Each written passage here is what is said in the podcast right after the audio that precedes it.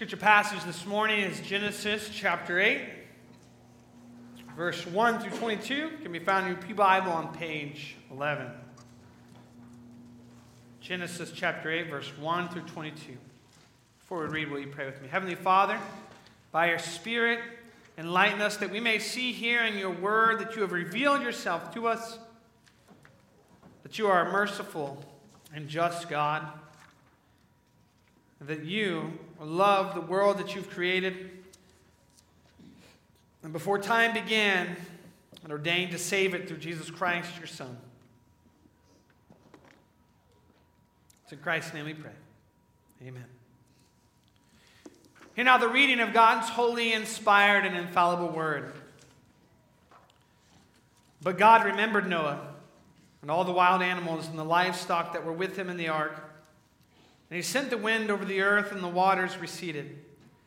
Now the springs of the deep and the floodgates of the heavens had been closed, and the rain had stopped falling from the sky. The water receded steadily from the earth. At the end of the 150 days, the water had gone down. And on the 17th day of the seventh month, the ark came to rest on the mountains of Ararat. The waters continued to recede until the 10th month, and on the first day of the 10th month, the tops of the mountains became visible. After 40 days, Noah opened the window he had made in the ark and sent out a raven, and it kept flying back and forth until the water had dried up from the earth. Then he sent out a dove to see if the water had receded from the surface of the ground.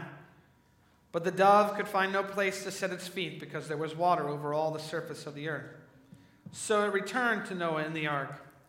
He reached out his hand and took the dove and brought it back to himself in the ark. He waited seven more days and again sent out the dove from the ark. When the dove returned to him in the evening, there in its beak was a freshly plucked olive leaf. And then Noah knew that the water had receded from the earth. He waited seven more days and he sent the dove out again, but this time it did not return to him. By the first day of the first month of Noah's 601st year, the water had dried up from the earth. Noah then removed the covering from the ark and saw that the surface of the ground was dry. By the 27th day of the second month, the earth was completely dry. Then God said to Noah, Come out of the ark, you and your wife and your sons and their wives.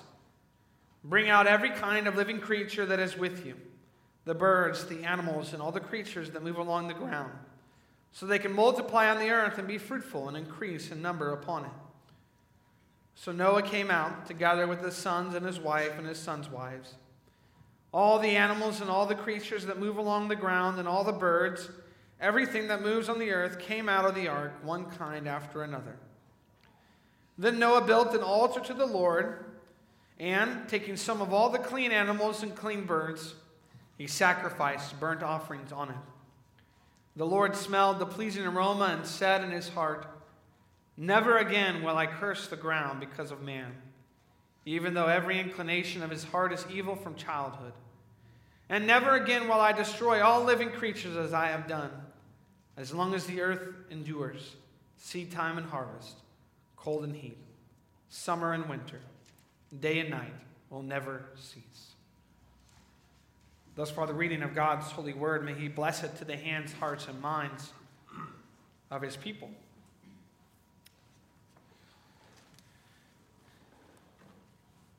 You run a grueling marathon. And at the finish line, you utter to yourself between gasping breaths, never again. You tear your meniscus and you have to have knee surgery and say to yourself, never again. You get your two, uh, two of your front teeth knocked out at a Christian rock concert, and you have to have a titanium screw drilled into your mouth in order to put the false teeth in. And you say to yourself, never again. If that sounded personal, it's because it was. You go through nauseating chemo treatment, and your cancer is in remission, and you pray to yourself, Never again. You go through labor and you give birth to a full grown baby human. And you say to yourself, at least in that moment, never again. Have you ever gone through something difficult or hard or frustrating and said to yourself those two words, never again? It could be even a positive thing. When I finished my last college level mathematics course, I skipped and jumped. I was like, woohoo, never again. But actually, that's nothing like the promise God makes in our passage today. God is not somehow relieved after going through this predicament of, of a flood.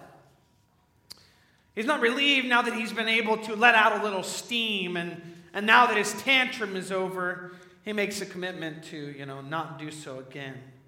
Almost sort of like somebody who loses their cool and then afterwards says, Oh, sorry, sorry, I, never, I won't do that again. No, actually, if we look closely at this passage, this is God showing his love for the world that he created, that he is going to save through Jesus Christ, his son.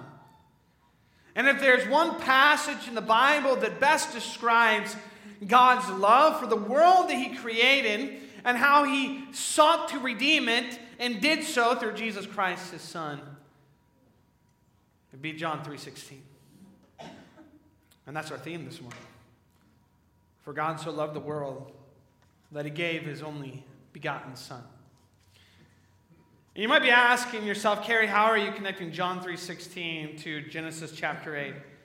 We'll get there.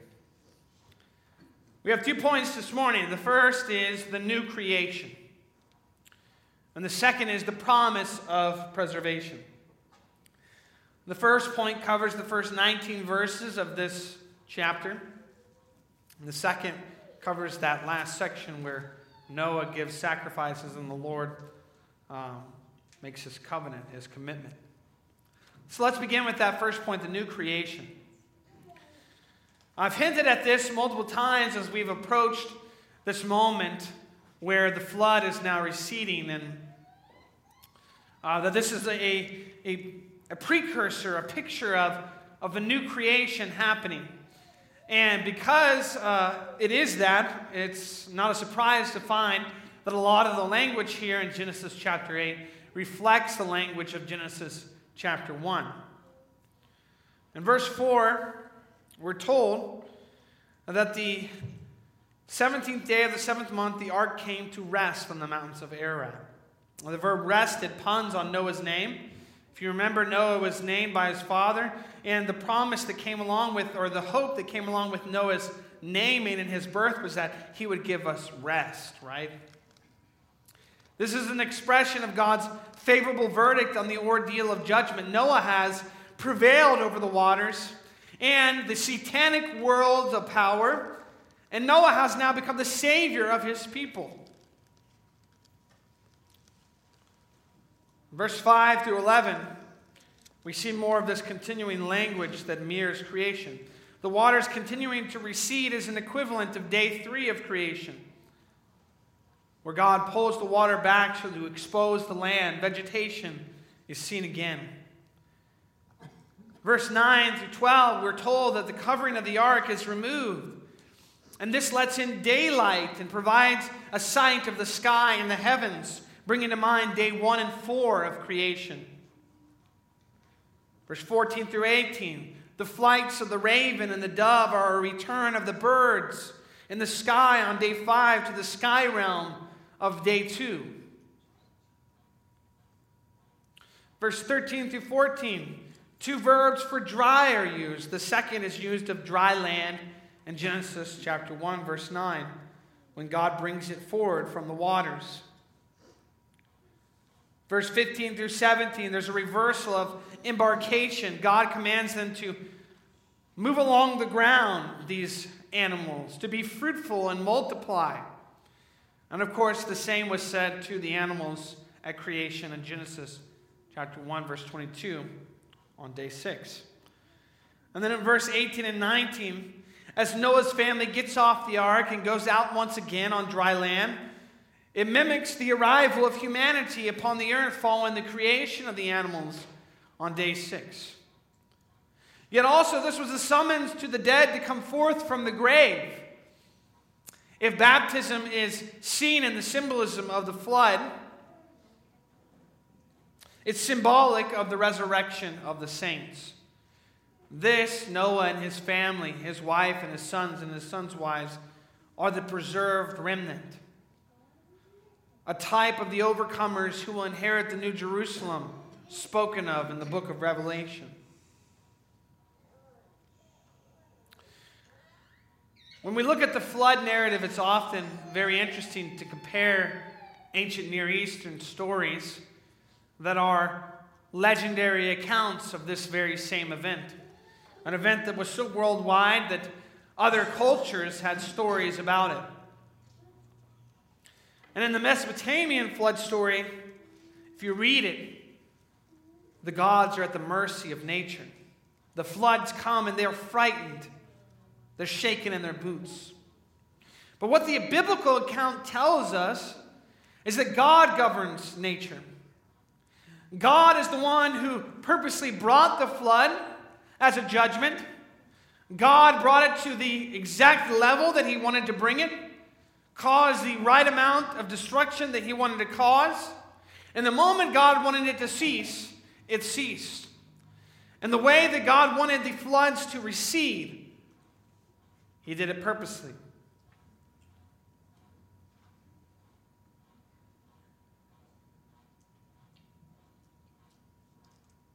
God is seen in this narrative of recreation to be all powerful, to be the one who has brought the destruction purposefully, and the one who is bringing the new creation back into order purposefully.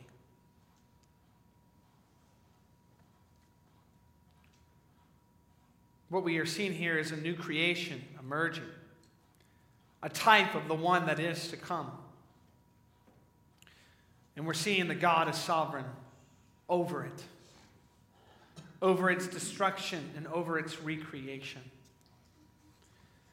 John Calvin said that it is God, quote, in whose power it lies to sustain this infinite mass of heaven and earth by his word by his not alone sometimes to shake heaven with thunderbolts, to burn everything with lightnings, to kindle the air with flashes, sometimes to disturb it with various sorts of storms, and then at his pleasure to clear them away in a moment, to compel the sea, which by its height seems to threaten the earth with continual destruction, to hang as if in midair, sometimes to arouse it in a dreadful way with the tumultuous force of winds sometimes with waves quieted to make it calm again. Belonging to this theme are the praises of God's power from the testimonies of nature. When we see God sovereign over bringing the flood, and we see God sovereign over bringing order back and a reemerging of this new creation that's been washed and cleansed. It should fill our hearts with honor and reverence for this Almighty God who is so powerful and so wonderful, so strong, so mighty. And in the same breath, to understand that this is the God who came near to us in Jesus Christ. The God who brings storms and floods and earthquakes, the God who brings lightning and snowstorms and hail and, and local floods, the God who brings all these things of nature. You hear the thunder booming and you, you think to yourself, this God is powerful, almighty. Yet this God died for me.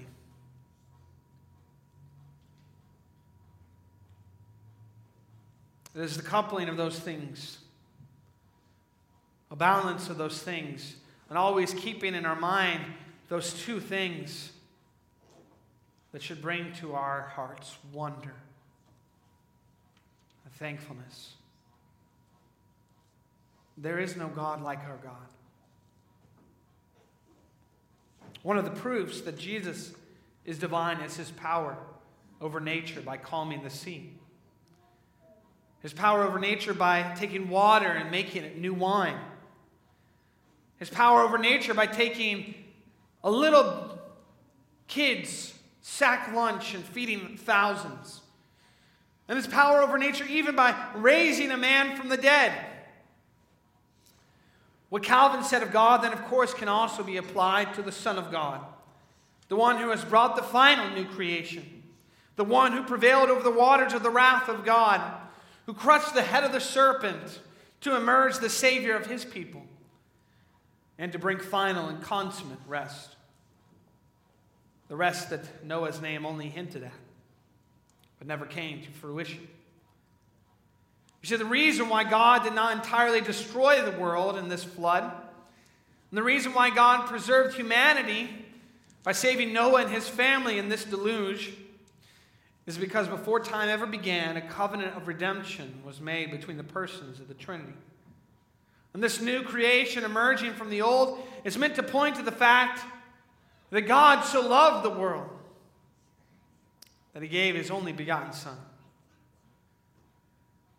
this reemerging of creation, the flood waters receding, dry ground coming forth, animals and humans walking once again upon this ball of ground we call earth. Instead of being entirely wiped out, destroyed, so that we would not even have this moment in time to speak of what God did. It would simply be over. That did not happen, even though God could have done that in His justice. No one would have been wronged. But the reason why God brings forth greenery again. God brings that dove with the olive tree branch in its mouth back to the ark. It's because God loves his creation and those who've been made in his image. And God, through a descendant of Noah, Jesus Christ, has come to bring the final recreation the new heavens and the new earth. Finally, we have this promise of preservation. The first task upon this new earth that Noah does. We read in verse 20. Noah built an altar to the Lord, and taking some of all the clean animals and clean birds, he sacrificed burnt offerings on it. Noah constructed an altar to the Lord. We can see this as a consecration of the new earth, a dedication that communicated that this new earth belongs to the Lord not that the first one didn't. And as a priest king, Noah, a type of the one to come, the second Adam, consecrates his kingdom by offering sacrifices to the King of Kings. This is not the first time that sacrifices have shown up in the story, even in Genesis. Cain and Abel would bring their sacrifices, most likely to an altar at the foot of the mountain that led to the Garden of Eden.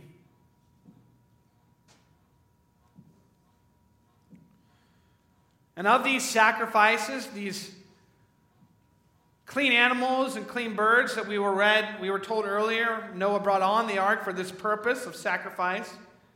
We read that the Lord smelled the pleasing aroma and said in his heart, Never again will I curse the ground because of man even though every inclination of his heart is evil from childhood, and never again will I destroy all living creatures as I have done. As long as the earth endures seed time and harvest, cold and heat, summer and winter, day and night will never cease. The idiom that the Lord smelled the pleasing aroma will be used often in Israelite tabernacle and temple worship, the sacrificial system in the future. It's not saying that the Lord has a nose and actually smells these sacrifices burning on the grill like we do, us men, when we like to gather around the grill outside uh, when we're cooking steak and burgers. And, what it's saying is that the Lord took pleasure in the sacrifice, noting that it pleased him that his finished recreation was consecrated to him.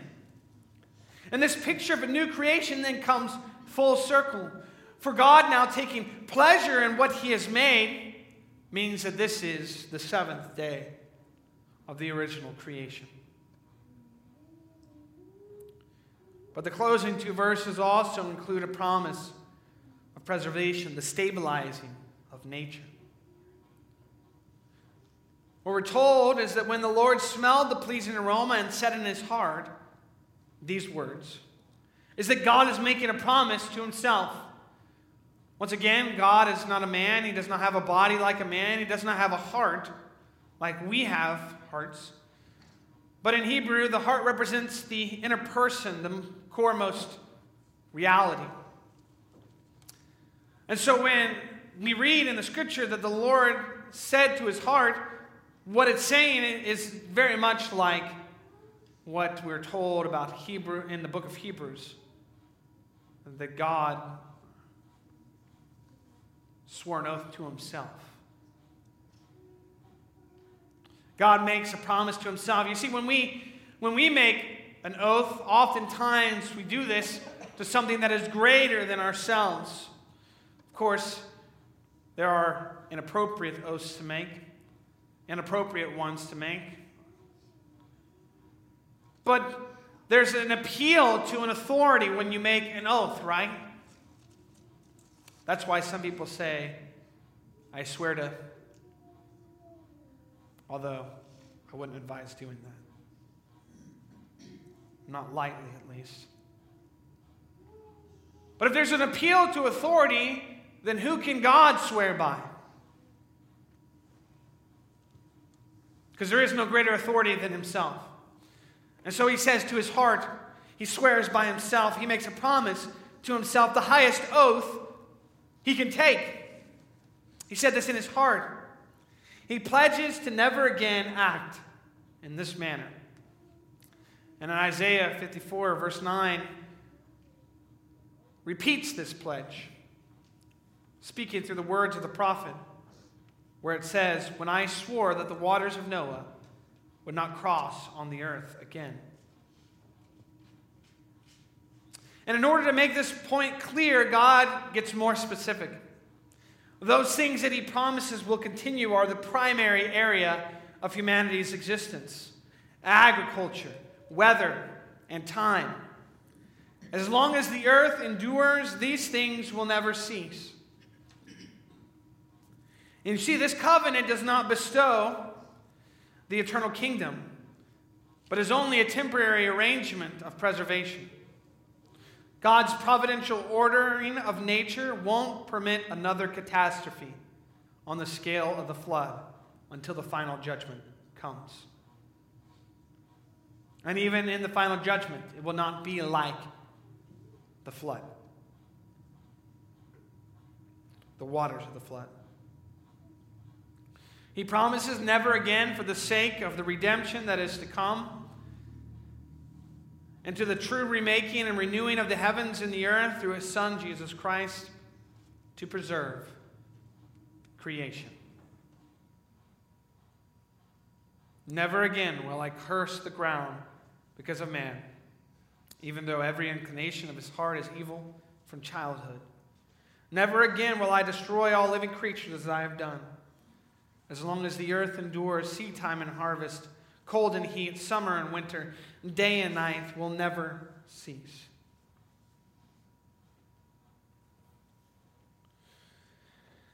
Now, I got to be honest with you, this is a moment and an opportunity for us to grasp what a great comfort this never again from God truly is. Because this past year might have been for many of us challenging and difficult. We experienced and are still experiencing the worldwide effects of a pandemic, an illness and a virus that's taken many lives. And even more so, taken people out of businesses and jobs and change the way we go in and out of grocery stores or how we order food from restaurants. I got to be honest with you that, in a very real sense, we've seen turmoil, division, and hardship, forest fires raging across the West Coast, political upheaval, riots, burning of buildings, the taking of lives. I gotta be honest with you, even this past year, there was a moment when we were saying we might have a meat shortage. We all experienced the toilet paper shortage. I had to borrow some rolls from the church. Don't tell anyone.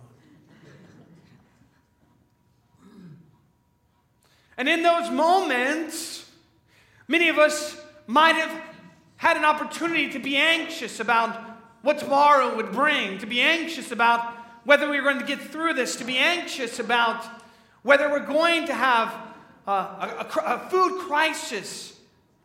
Because dairy products were being dumped down into the ground, and, and onions were going bad because they weren't buying them and selling them, and, and, uh, and the meat packing facilities were having to shut down because COVID 19 was going through the workers, and, and we were worried and we were anxious because we forgot.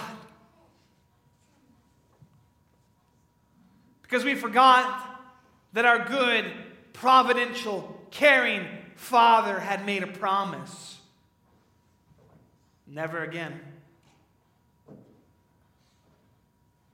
As long as the earth endures, seed time and harvest, cold and heat, summer and winter, day and night will never cease.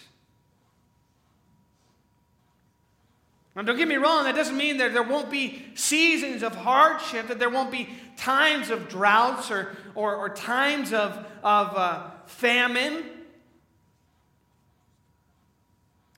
But God has promised to preserve His creation, and nothing will stop that preservation. This creation will continue on as it is.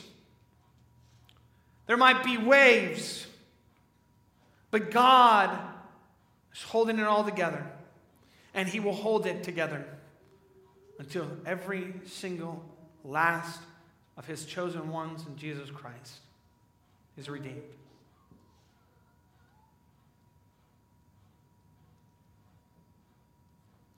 There is nothing that we may experience or see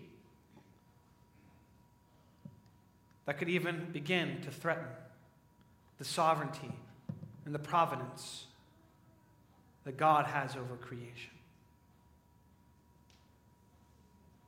He is holding this world in his hands.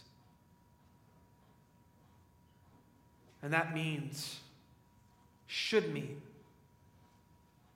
that the nightly news does not rule our minds.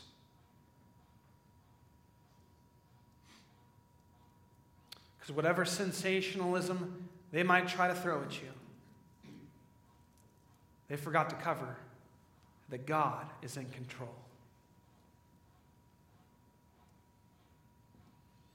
in this passage, Jesus is also prefigured in the sacrifice.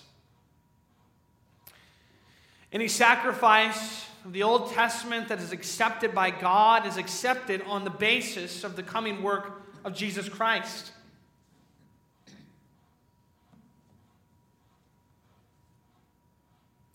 From the beginning, mankind has required sacrifice to be made right with God and to honor Him for who He is. Yet the author of the book of Hebrews tells us that it is impossible for the blood of bulls and goats to take away sins. And so, even here in this moment, when we see that Noah builds an altar and offers these clean animals, clean birds, as a burnt offering to the Lord. It's not the full picture. Another type of sacrifices is needed that will bring about atonement. And Jesus Christ is the only sacrifice that will atone. And he was sacrificed once for all. He is the one whom this world is preserved for. The promise of the preservation of creation is made so that Christ can come and enter into the world and redeem it and his people from the curse. He lived, he died, he was raised again to life, he ascended to sit at the right hand of God. And he's coming again to judge the living and the dead. And on that day, when the final judgment comes, when all stand before God, when the wicked are cast into hell, and when all things are made new, when we, the new humanity, purified of all sin and walking in our new resurrection bodies, enter into the new heavens and the new earth, something which only Noah saw a preview of, God will once again say on that day, Never again. Except this time it will not be a temporary interim arrangement it will be set in stone. It will be a promise of the preservation of perfection. It will be eternity, blessed eternity, where we see Christ face to face and sin and evil are no more. Where we walk into the city of the New Jerusalem, robed in white, and we praise God and the Lamb throughout all eternity.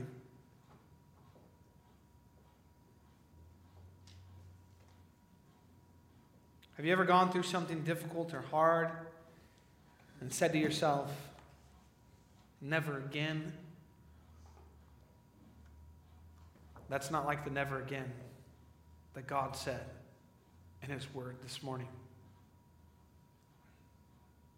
His never again is a for God so loved the world that He gave His only begotten Son that whoever should believe in him shall not perish, but have everlasting life. Amen. Will you pray with me? Heavenly Father, we thank you for this word. We pray, Lord, that it would grant to us your grace.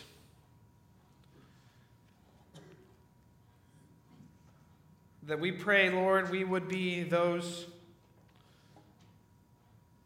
who are seeking a city and a builder who is God.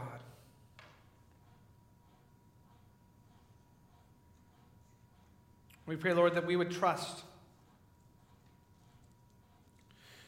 and you, the Lord who is all powerful over all creation and all nature. It is the one who has stepped into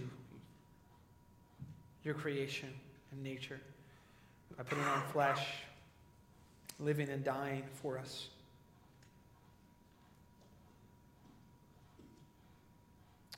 We pray, Lord, that we would rest in the promise you've made of the preservation of creation.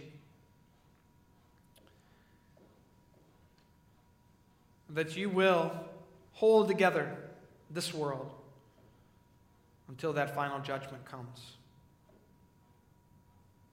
That we would rest in that promise. And we pray, Lord, that we would look to Jesus Christ, who is our once and only sacrifice. And we now turn to his table, where his blood and body are represented.